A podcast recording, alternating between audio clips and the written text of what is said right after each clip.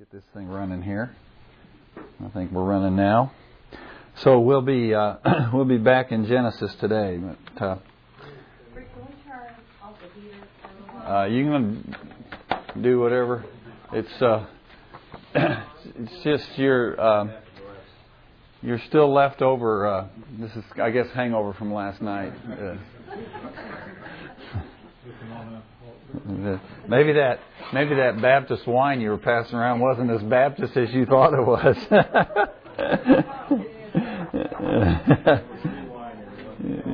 Yeah, that's good.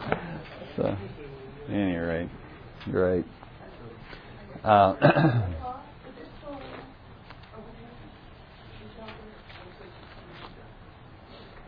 so two uh, two weeks ago, uh, two Sundays ago, I was gone and. And uh, Jim graciously filled in for me, and you, and you all talked about uh, worldviews. And uh, then uh, last week, you ladies had your Christmas tea. I trust that was a profitable time. And uh, and we guys kind of hung together here, and we talked about uh, several things actually. We talked about guy stuff. From guy stuff. Pardon? About an hour. Yeah, yeah, that's all right. Uh huh. Uh, but uh, yes, I actually. Uh, okay. There you go. Is that is that it? Yeah. I, I assigned it to the guys to make sure their wives got one, but so. Uh, but we talked a little bit about uh, Tiger Woods last week, and uh, we talked about. Uh, learning lessons from other people's mistakes. and uh, and we talked about the Manhattan Declaration, and if you uh, didn't hear about the Manhattan Declaration, ask your husband or go to manhattan declaration dot org. You definitely want to uh, familiarize yourself with that and, and find out whether or not uh, that's something you want to participate in. And and, don't get confused with the Manhattan Project. That's right. Yeah, don't. Yeah, it's not the Manhattan Project as Jim erroneously thought. It was the manhattan declaration dot org. Okay. And then we talked. Uh, we talked some more about worldview. We followed up on that subject, and we tried to find some ways to. Uh, we picked an area, and we just kind of tried to apply principles of worldview and understanding that area. We happened to talk about the area of poverty last week uh, as uh, worldview. As our worldview reflects on that. So that's what we did last week while you ladies were gone. And today we want to pick up again uh, in Genesis, and we are in Genesis chapter eleven.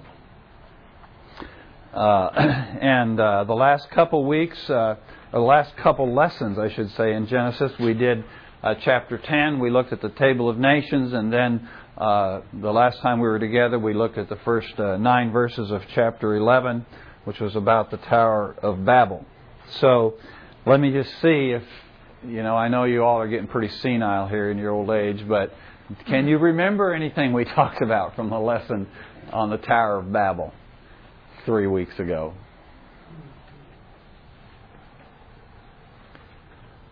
This is something I read about it last night, but I don't remember that it was mentioned a couple of weeks ago, that um, before language was confused, well, maybe now I'm thinking about religion.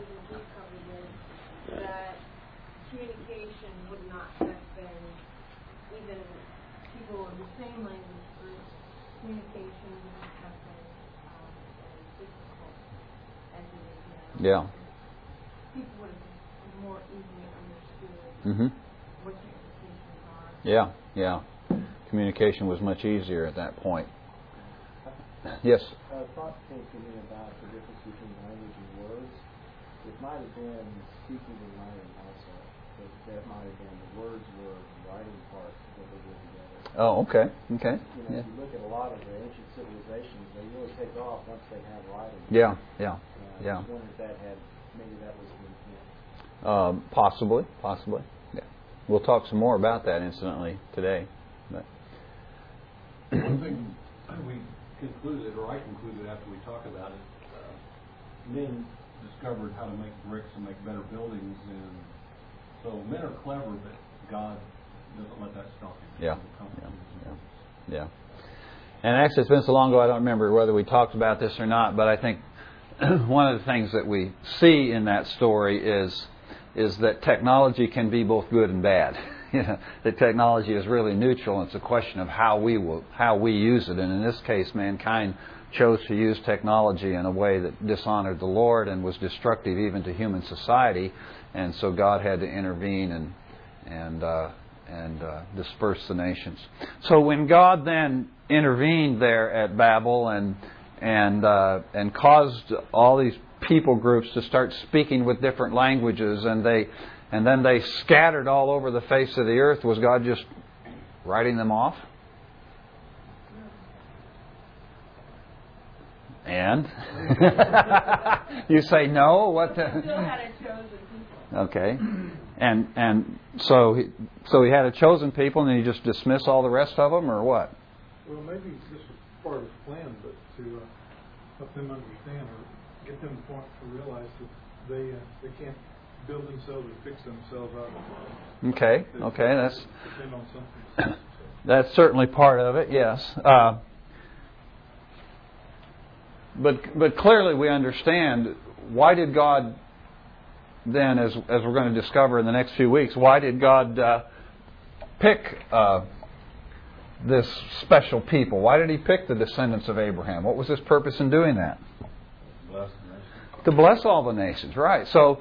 So even though He has now dispersed the nations all over the face of the earth, it's not His intention that they that they just be forgotten and left to, to perish in their sin, but He has a plan to redeem them. Okay. Now, as you look at this map that I just turned around here, uh, please don't laugh at my my uh, cartography skills here, but uh, we're going to talk a little bit about geography today, so that's the point of that. Uh, of that. You probably have a better map in the back of your Bible, but this is a little easier to see.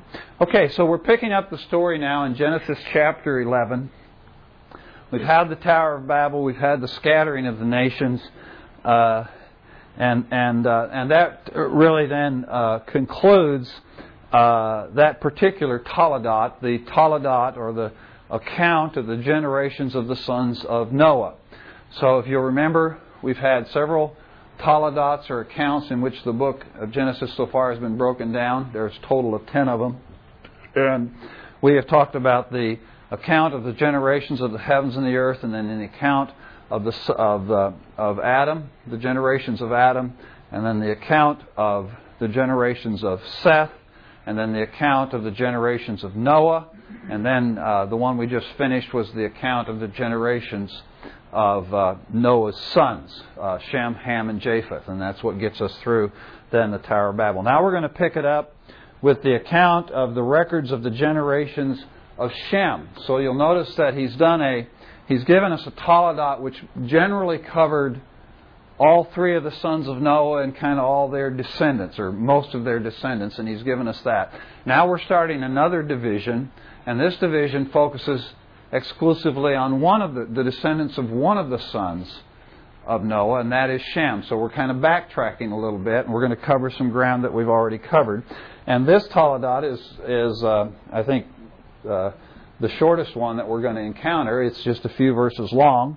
Uh, it'll take us down uh, through verse twenty-six, and then we're going to pick up uh, the next toledot, which is the account of the generations of Terah. So today we're going to look at one entire toledot and begin looking at the subsequent toledot.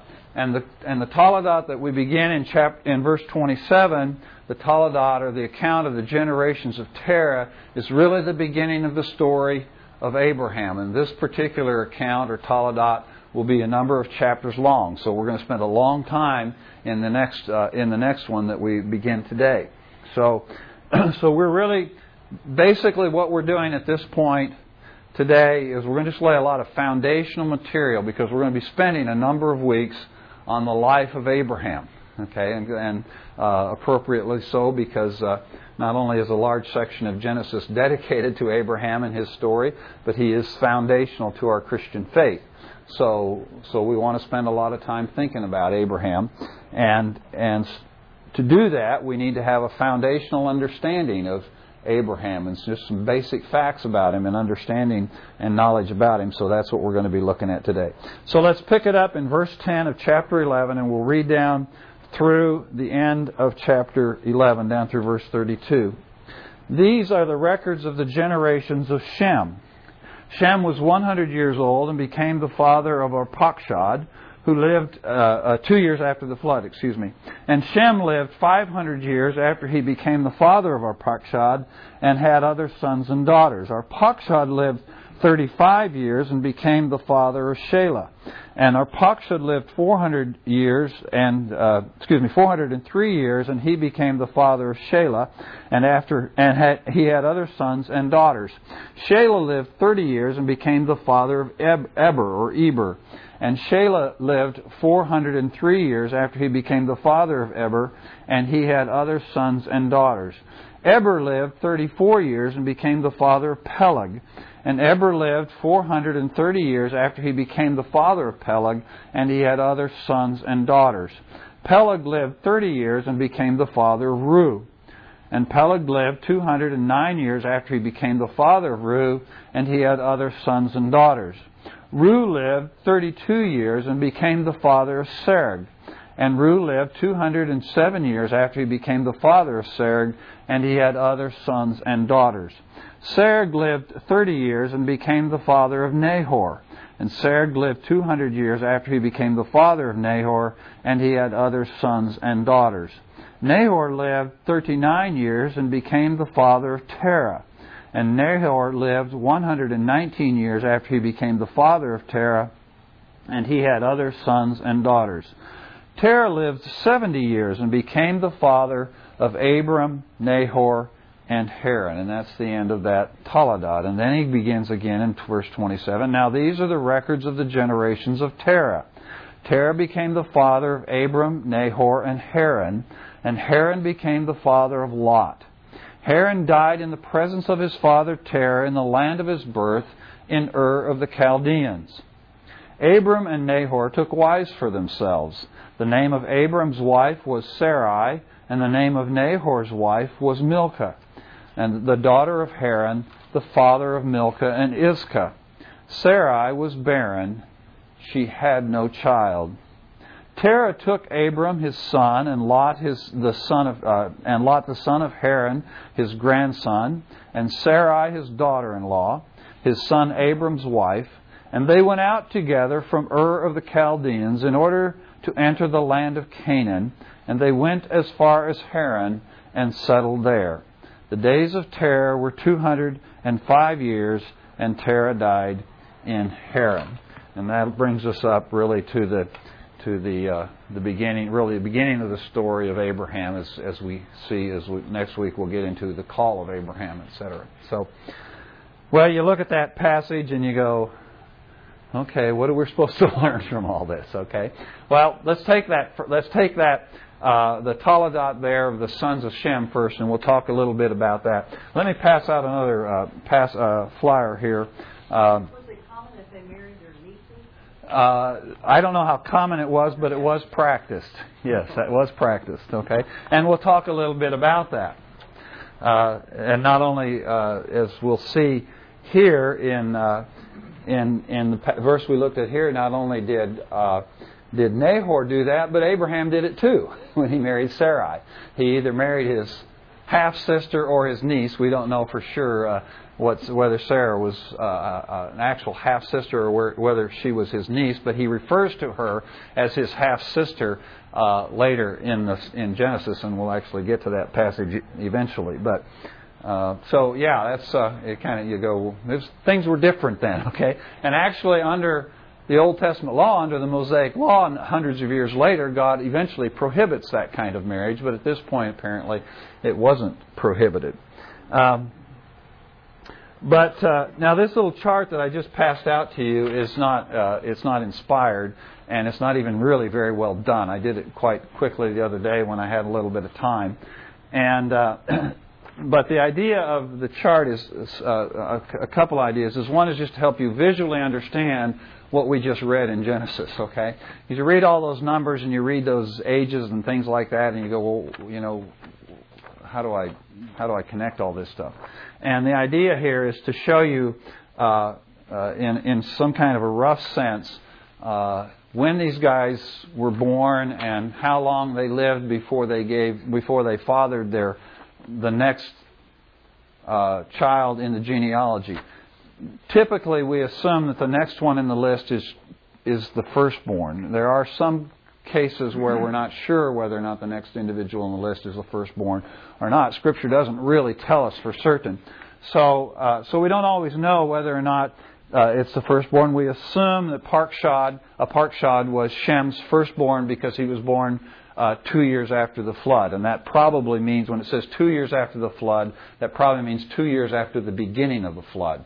So, in other words, Arpachshad was probably born approximately a year after Noah and his three sons uh, came off the ark. Okay, and uh, and the, what we notice here is that is that Moses, as he's recording for us this particular toledot and recording this part of the genealogy, he is now focused exclusively on Shem. We've gone through this whole table of nations. We talked about all these different nations. And then in the previous toledot, we talked about the three sons of Noah, and we looked at descendants from all three of those sons.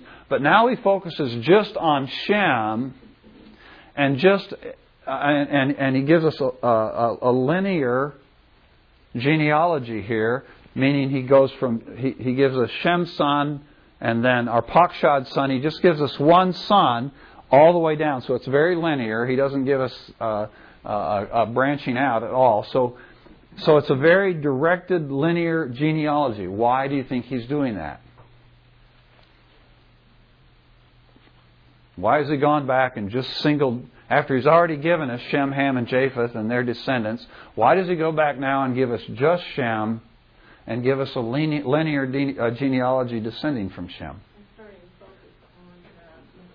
Okay, he's starting to focus on the Messiah, or he's starting to focus on what we what we've called all the way through our study in Genesis the righteous line. Okay, so what we're looking at here is the righteous line. And when we started our study in Genesis, remember I told you that all the way through Genesis we're going to be we're going to be following this righteous line all the way through Genesis. Okay, and at times we'll stop, as I said, and we'll take detours and we'll go off on some other genealogies to uh, a little ways, but eventually we always come back. We always come back to the righteous line. Okay.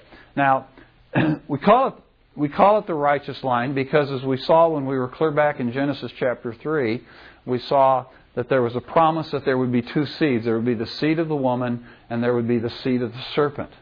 And and and we saw at that point that the seed of the woman was. Uh, is actually all of those who are righteous, or all of those who live by faith. Okay, that's the seed of the woman. And the seed of the serpent is everybody else. The seed of the serpent is everyone who does not live by faith. Okay, uh, so now we tr- so basically what the writer of Genesis, what Moses is doing here, is he's he's he's helping us focus on this righteous line. Okay, but that is to some degree a bit of a misnomer. Okay. And I've explained this before. I call it the righteous line, but it's a bit of a misnomer because not everybody in the line is righteous. Okay, and we're going to see that quite uh, emphatically in this list of names that we go through today, and as we look at them a little bit closer. Not everybody in the line is righteous. So you'll notice that uh, that on the chart I handed out today, instead of calling it the righteous line, to help you understand a little more precisely what's really going on here, is I've called it the line of promise, because that's what's really important. That's what the writer of Genesis is really trying to communicate to us, is that is that God made a promise in the garden that there would be a seed, the seed of the woman, who would crush the serpent's head. Okay, and that and we and, and what he's doing then all the way through the book of Genesis is showing us how God, regardless of what man does, is determined to keep that promise. And so he's going to fulfill his promise to give us one who would crush the head of the serpent. And he's showing us how he's accomplishing that right down through this line that he's pursuing. And of course, initially, uh, it appears that he was going to do it through Abel, but Cain murdered Abel. And so in Abel's place, God gave Seth. And so now this righteous line, or this line of promise, follows from Seth and from his descendants all the way through until ultimately you get, of course, to the Messiah. So, so that's the point. That's what's going on here. Now, in this list of ten or so names that we've just read here in this chapter, uh, in, in the linear genealogy, genealogy, how many of these names actually stand out as somebody significant to you?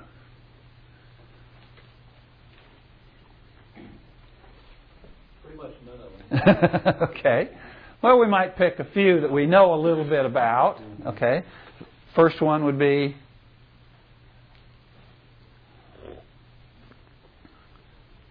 Well, let's just go down through the list. In the list there, beginning in verse ten, who do we know anything about? Who's the first one we know something about? Shem. Shem, okay. And Shem is whom? Noah's He's Noah's son, okay. He get, he. I always want to say he gives birth, but he really didn't. He fathered he fathered Arpachshad a year after the flood, okay. So one of the things we know about Shem is that he was on the ark. Okay, so here's a guy who went through the flood. This will become significant in a, in, in a few minutes, minutes as we go on. But so he he was on the ark and he went through the flood. We know something else about him, incidentally, because there was an incident that occurred uh, sometime shortly after they came off the ark, and he played a role in that incident. Do you remember what that was?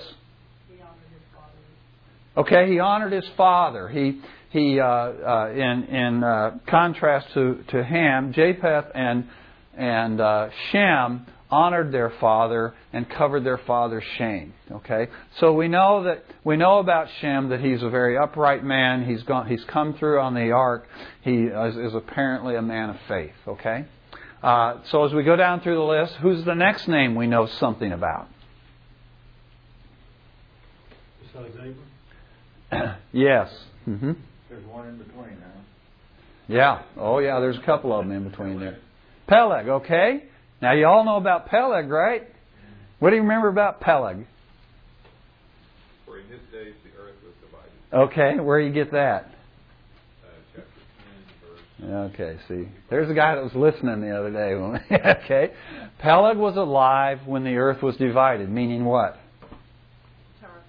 The Tower of Babel, okay? So we don't know a lot about Peleg, but we do know that he was alive uh, at the time of the Tower of Babel. We know he had a brother by the name of Joktan, okay?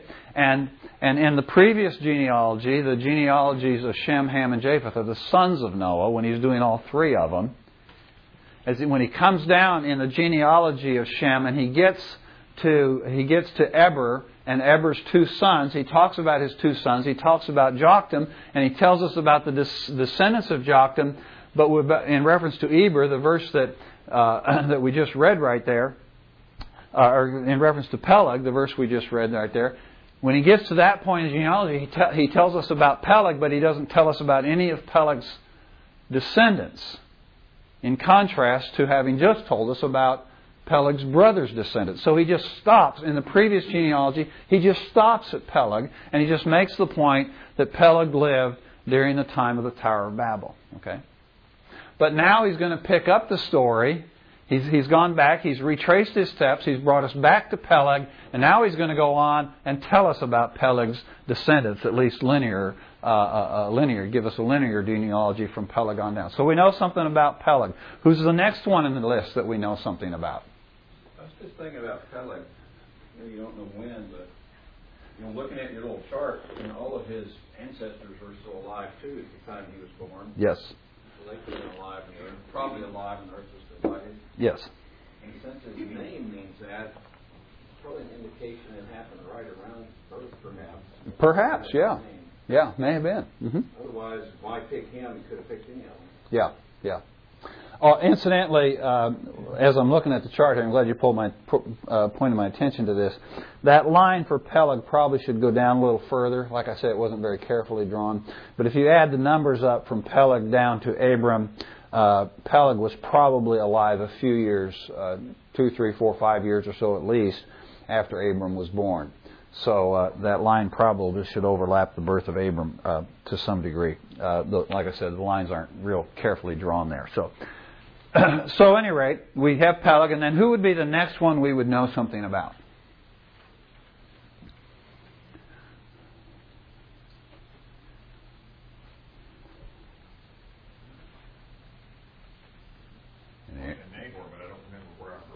Okay. Well, actually, we are going to learn some things about uh, about a Nahor, but not that Nahor. You'll notice there are two Nahors in this story. There's Nahor, the father of Terah, and there's Nahor, the son of Terah. Okay, so there's actually two Nahors, and we know something about the second one, but we really don't know anything about the first one. But we know some things about Terah. What do we know about Terah? What's the first, most obvious thing we know about Terah? He's the father of Abram, okay? He's the father of Abram. We learn some other things about Terah uh, later in Scripture. We learn from Joshua, in Joshua chapter twenty-four, at the, at the end of Joshua's life, as he's speaking to the children of Israel, telling them some things that God had, had to say to them. One of the things that God want, told the children of Israel there at the end of Joshua, through Joshua, is that Terah, the father of Abraham, and Abraham's other fathers, meaning some of his other uh, uh, ancestors, uh, so presumably Terah, presumably Nahor, the father of Terah, maybe some more, were idol worshippers. Okay? Now this is important for us to know, and this will play an important role as we go through the story of Abraham, and as we get into the story of Isaac and Rebekah, and ultimately Jacob and and Laban and Leah and all these others. As we get into those stories, this whole realization, it helps us to realize what's going on when we understand that Abra- Abram's immediate family were idol worshippers. Okay? So just keep that in mind. Uh, so then, we, of course, we come to Abram, and, uh, and, and there in verse twenty-seven we enter into the next toledot. And in, in your chart down there, at the bottom of your chart, Uh, you'll notice I have uh, the three sons of Terah listed, Abram, Nahor, and Haran. From the passage that we've read, what do we know about Haran?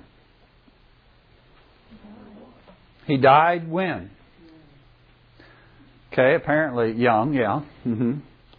But not so young that he didn't have children, right? Okay, so he did. He lived to adulthood. He lived uh, at least long enough to have children. Uh, and and who were his children? Okay, Lot was one. Who else? Milcah, okay, and then there's another name in there. Iscah, okay. And we don't have a clue who Iscah is, okay. So you can just, you know, I, I don't know why that name is in there. There's commentaries have all kinds of suggestions about why that particular name is in there, but we really don't know anything about Iscah. But we know some things about Lot. What do we know about Lot? A lot. A lot. Okay. But let's start right here. What do we know about Lot here in this passage we looked at? He's Abram's cousin. Okay. He's, he's who? He's what? Abram's nephew. Nephew. He's Abram's nephew. What else do we know about him from the passage we've read? There's a clue when I say from the passage we read. That's an indication you should go back and look at the verses we just read. And you'll find the answer to the question. It, it, it appears that way, yeah. Uh, they all went to the land of Canaan. Oh, well, not to Canaan. To... Well, I was just reading verse thirty-one. That's why I said that. Uh, they headed They headed out to go to Canaan, but they never made it that far. Okay? They don't... Yeah, it says they went out together. Yes. In order to enter. Yes. And they went as far as Haran. Okay, so the, so I saw. So we know that Lot went with Terah, his his uh, grandfather, and with Abram, his uncle, and others, and presumably also, although it doesn't say here in the passage, presumably also Nahor went with them. Okay, and I say that because we find that Nahor's descendants ultimately are in Haran, and so I assume that they also went at the same time, but we don't know that for sure. Okay. What do we know about this other descendant or, or child of Haran, Milcah? Well, that was in the days before they had cows, apparently. Because they don't know, you know, about how many... We will ignore that remark and go on with my question. What do we know about Milcah? Pardon? Okay. She married her uncle Nahor, okay, or Nahor married his niece Milcah, okay. By the way, Milcah is good in all brand. Oh.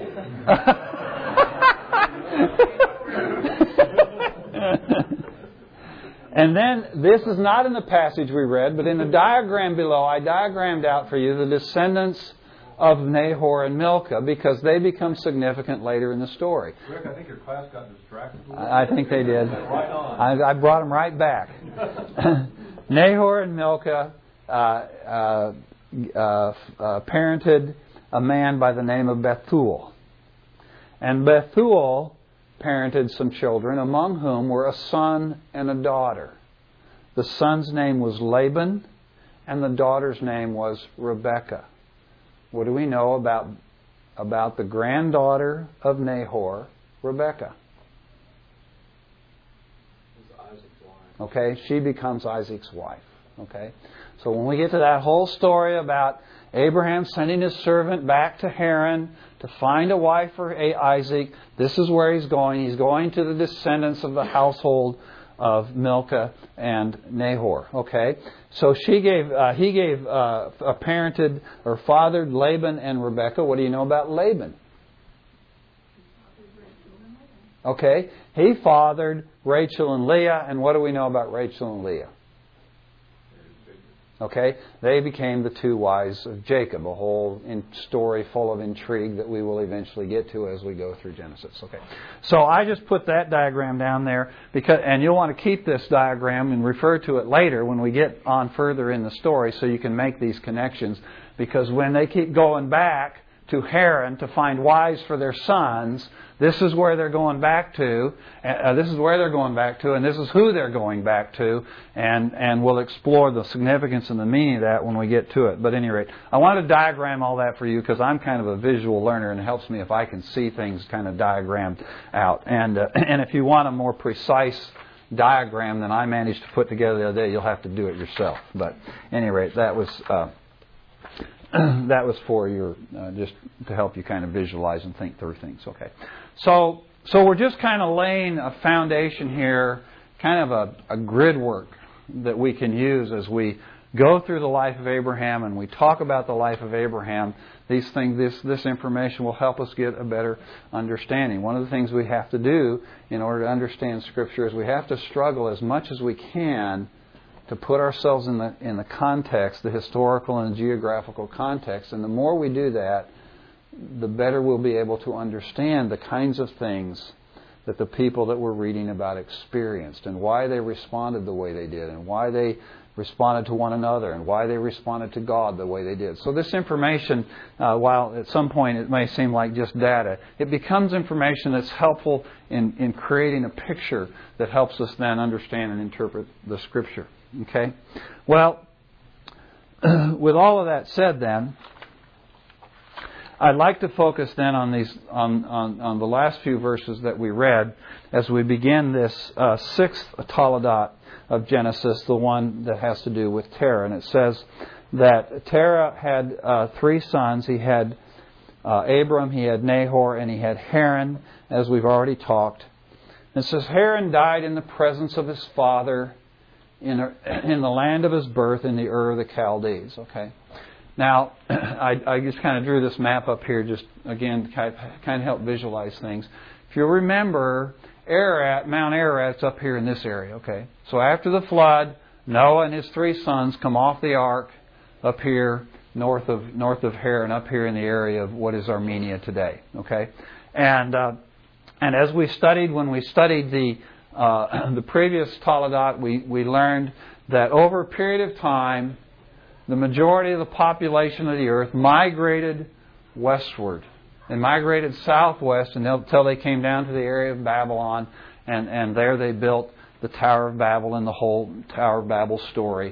And then, of course, God dispersed the nations at that point uh, through the introduction of languages, and the nations dispersed kind of all over the world, and we studied that when we looked at the Table of Nations, how they went just kind of all over the place.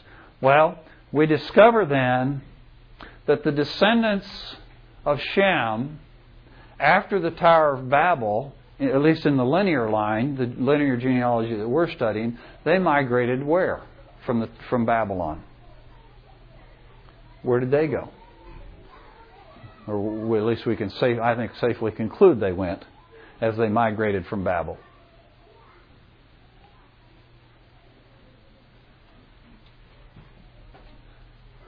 They went to Ur. Okay, so so Babel's up here in this area, right up in here, uh, closer to what where uh, modern Baghdad is today, kind of over in this area. And they obviously migrated. At least some of the family migrated down to the area of Ur. Okay, and and by the time they get to Ur, we're beginning we're beginning at this point to get into a time frame in which we have a lot of archaeological evidence. So we're getting in a time frame of two thousand, twenty-two hundred B C or so, and we have a great deal of archaeological evidence. We have a great deal of archaeological evidence and data about the city of Ur. Okay, and Ur was actually a great, uh, a, a fairly significant city that was right here on the on the eastern bank of the Euphrates River and down close to uh, close to the Persian Gulf. And and by the time that Abram was alive, it was a fairly sophisticated, developed society. Okay, oftentimes we think back in these ancient history times, and and and you know, we start thinking cavemen and stuff like that. Okay, but that's not what we're talking about here with Ur, or, or in fact with many of the cities that, uh, that existed in Mesopotamia at this time. But you you have a city in Ur, which the the whole kind of complex area probably consisted of somewhere between one hundred and three hundred thousand people, archaeologists tell us. And within the actual walls of the city, uh, the walls of the city were about they were earthenware wall earthen uh, uh, uh, I want to say earthenware. That's not right. What's the word I'm looking for? At any rate, there were earth embankments around the city, about seventy feet thick, about two and a half miles in circumference. And so within the walls of the city, there were probably about twenty-five thousand or so people that lived. And we, we actually have pictures of Iraqis excavating the city of Ur. And you can actually see Iraqis walking through these ancient streets with the buildings on either side, these very narrow streets of the city of Ur. Okay? And and Ur was a by the by by the time that Abraham was born and was growing up in the city of Ur or in the region of Ur, Ur, uh, Ur was uh, as I said, a fairly sophisticated commercial and religious center. They actually had a ziggurat right in the middle of the city, inside these city walls. Remember, we talked about what a ziggurat was. The Tower of Babel was probably a ziggurat, okay? And this particular ziggurat in Ur uh, went up, I forget now how high, something like seventy feet or something, kind of like a pyramid. And on the top, they had a temple in which they, they worshiped the moon, or they worshiped the moon god or whatever. So there was this all this idolatry involved. And you had a number of people in the city and the region of Ur who were associated with that whole temple worship. So they were they were basically kind of the temple people, or the temple, we might think of them as the temple class. Of course, you also had another class of people, uh, the aristocracy. We always seem to always have to have aristocracy, and they had an aristocracy, uh, uh, and, and so you had that class. And, but you also had, at this point, you had a, a, a rising commercial class of people, okay? And, and uh, Ur, because of where it's located on the Euphrates River, was actually involved a great deal in what we would think of today as international trade. So there were ships going up the Euphrates River and ships going down the Euphrates River and out into the Persian Gulf and, and, and down the Persian Gulf, and trading with other tribes and nations and peoples from various parts of the world. And there were also trade routes going up over the arch and coming down into Canaan and Egypt. And so they were trading to the west, and they were trading with uh, with uh, people groups out to the east, out in what we think of today as Iran and places like that. So it was a fairly developed economic center. Now, most of the people, it was, and, and another thing we know about the people of Ur is it was a sedentary culture. We no longer have as much migration and moving around going on, particularly with the people of Ur, as we've seen so far in the history uh, of uh, of the world as we've studied it so far. And later, as we get on in the story of Abraham, We're going to be talking a lot about him kind of as a nomad. He's got his tent and he's moving around and stuff. But this is not the way Abraham grew up. Abraham grew up in a fairly established city. So when Abraham picks up his uh, family and he moves, as he does twice in his life, once apparently under the auspices of his father and then later on his own, this is really a kind of a really pretty significant development in the life of Abraham. Because up to this point, he's living in a fairly stable place, in a stable culture with sedentary people who pretty much just kind of live and die where they were born. Okay, and uh, and we assume, too, as we study the life of Abraham, we begin to find out he's quite wealthy.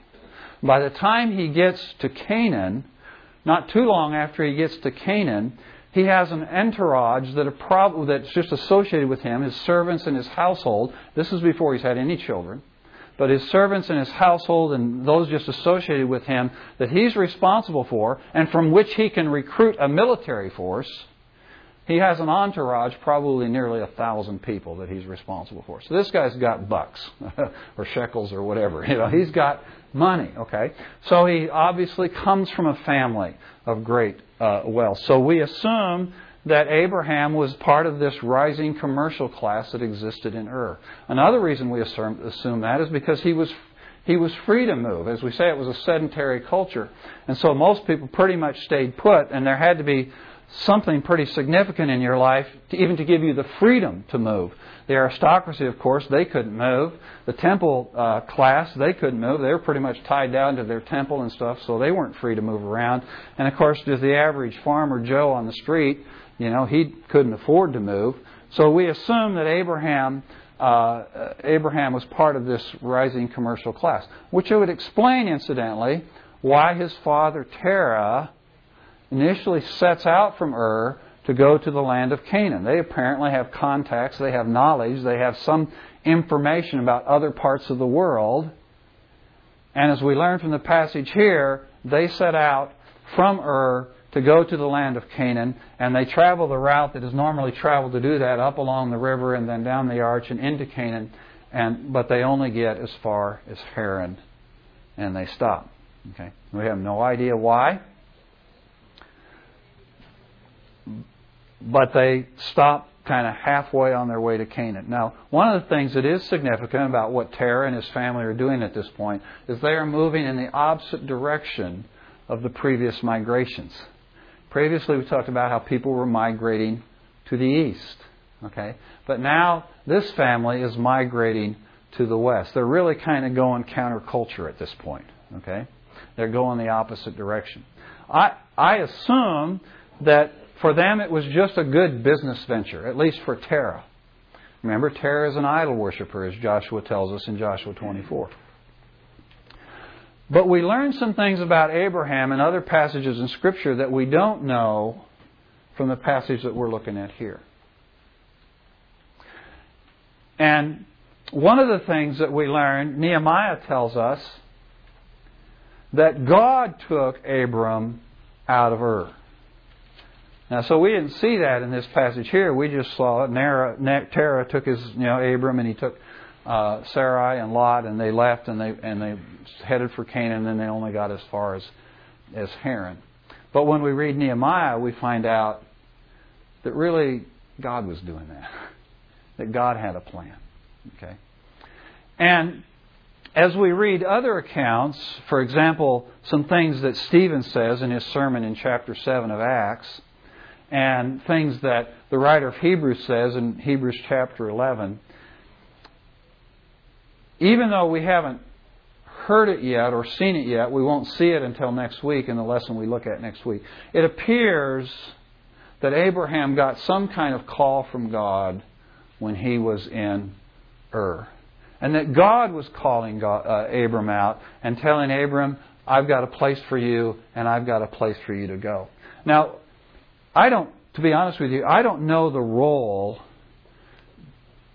that that call that he apparently got when he was in Ur played in relationship to simply the fact that his father, who was an idol worshiper, was moving to Canaan and eventually went as far as Haran. I don't know totally how those two things interplay with one another, and Scripture doesn't really tell us.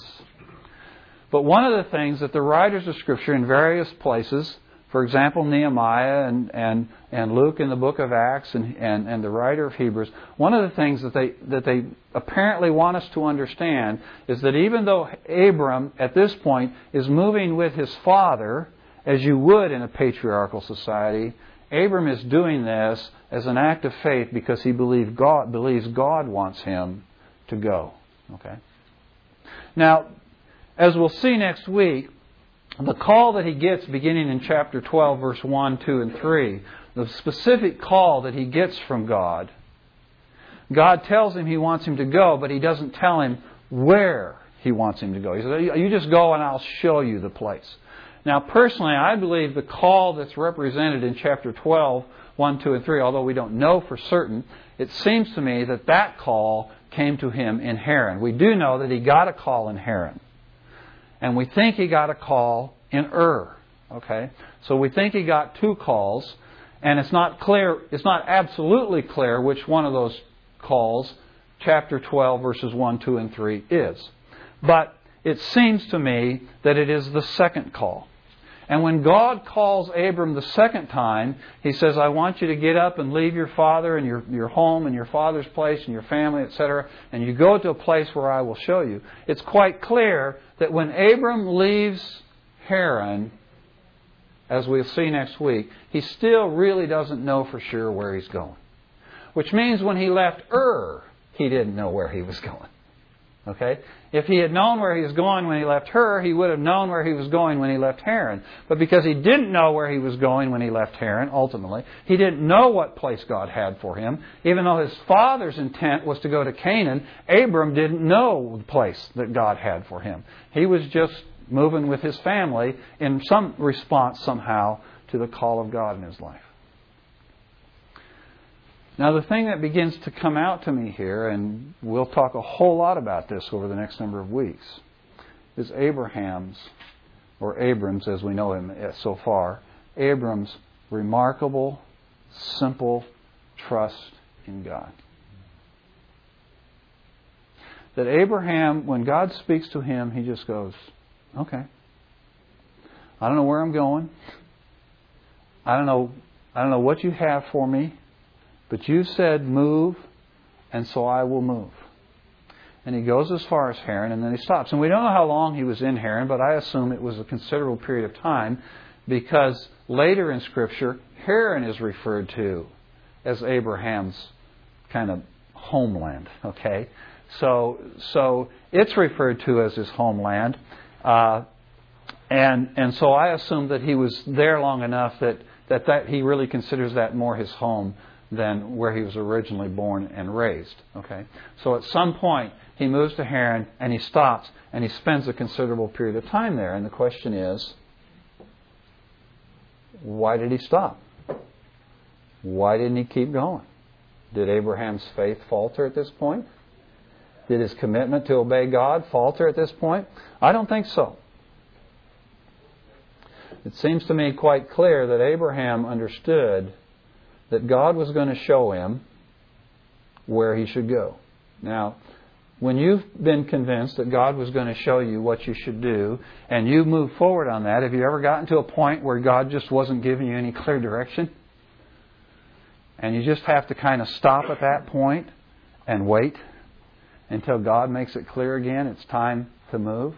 I think that's exactly what's happening here. Abram is simply waiting on God. He really doesn't know what's going on, but he's just having to trust God. And one of the things we begin to see in this very, very earliest part of the story of Abraham is that Abraham is having to learn the little lessons of faith before he can be confronted with the really big challenge. We're going to find very shortly as we move forward in the story and as he gets to Canaan, God's going to tell him some stuff that's really going to take some pretty incredible faith. And we read that and we go, well, that's pretty cool. Abraham had all this great faith. But I don't believe that Abraham was able to trust God for the promises that were going to be unfolded to him once he got to Canaan out of the clear blue sky. I think Abraham had built a habit of believing and trusting God in the smaller issues of life. And he had learned to wait upon God and trust God and to move when God made it clear he should move, and to stay, and when he wasn't seeing a clear direction from God, to simply stay put until he did see a clear direction from God. But there's another issue in Abraham's life that greatly tested his faith. faith. And as we go through the story here, it's just thrown out at us. It, it just hits us in the face so stark and so harsh. As he says to us, almost out of the blue again, Sarai was barren. She had no child. Now, notice how he says that. He says, Sarai was barren. Yeah, I know what that means. Do you know what that means? I know what that means. But he doesn't stop there. He says, she had no child. And it's like Moses is trying to say to us, hey guys, this is significant. And of course, we'll see how significant it is as we go forward in the story. But I think what he's trying to tell us is it's significant at this point in the story. And, and one of the reasons it's significant is because everything we've been talking about for the last number of chapters is people and genealogies and generations and who fathers who, and the whole significance of the whole story is all wrapped up and who is whose father, and who is whose son, and who's having children, and what's happening with those children, and where those children are gone. And we are now studying, we are now looking, as we said, at the line of promise that God is setting forth before us, the line of promise. How that promised seed that would crush the, set of her, the head of the serpent would come, and through whom it would come. And so we come down through the story, and Abraham somehow knows about God. He doesn't know about God from his father. So where did he learn about God? From God. Well, from God, okay, but look at your chart. There were others before him. Yeah, there were others before him. You know, it's feasible. I don't know whether it happened or not. It's feasible that Abraham learned about God on the knees of Shem, someone who had actually been on the ark. Yeah, that's pretty that's pretty awesome, isn't it? We begin to see the role of, of grandparents and great-grandparents in inculcating the faith into our children's children. Okay? And we see it here. But at any rate, so Abraham learns about God, and he learns about this line of promise, and he learns about this coming seed that was going to crush the head of the serpent, and he learned that God has a plan, and he's moving through this plan, and he's moving through this lineage. But Abraham knows that in his life, he will never get to be a part of that. Because Sarai was barren. She had no child. And so Abraham is a guy who doesn't walk with God because he expects God is going to do big things in his life. Because since his wife is barren, he really doesn't get to play a role in any of this. But he's still going to be faithful to God. And he's still going to walk with God. Now, ultimately, we see, as the story unfolds, that he does get to be a part of this whole thing in a way like nobody else ever did or will. Okay, so that does eventually happen. But to Abraham, his walk with God was, was because he loved God, and he believed God, and he was determined to obey God, even if he didn't get to play a role in this whole thing. Because Sarai was barren, she had no child. And so Abraham is just begins at the very beginning. We we begin to see this this element of character in his life, and this element of faith in his life. And and and and the question that comes to my mind, and maybe comes to your mind as I think about that, is is you know I I I, I kind of like to think about doing really big things and important things. But, but I, am I the kind of, am I the kind of person Abraham was, who says, even though the circumstances in my life seem to indicate that that may not happen, will I walk with God? Will I honor Him? Will I stand for Him even as Abraham had to do in a, when he was surrounded by an immediate family of idol worshippers. His brother Nahor worshipped idols. His father worshipped idols. Apparently, Nahor, his grandfather, worshipped idols. But in that context, Abram was determined that he was going to listen to God, and his heart was going to be open to God, and he was going to trust God, and he was going to walk by faith. And he, and Abraham walked by faith, and he learned those little lessons of faith. So ultimately, when he stands there on the hills of Canaan, and God says to him, you look out at this land, as far as you can see, this land will be your land. Even though he is at this time still dwelling in tents and always dwells in tents his whole life. God says, this will be your land. And he says, I will give you descendants greater than the stars of the sky. How could Abraham... And, and we discover that Abraham believed God when God gave him that promise, and God reckoned it to him as righteousness. But how did Abraham get to a point where he could believe a promise that big? I think he got that way because at every small point he made a choice. I'm going to trust God here. And he built in his hab- he built into his life the habit of faith that ultimately made it possible for him to believe God for this remarkable, stunning promise that we'll be studying about in the weeks ahead. Okay? Well, next week we'll go on and we'll learn about his actual migration to Canaan and all that's involved there.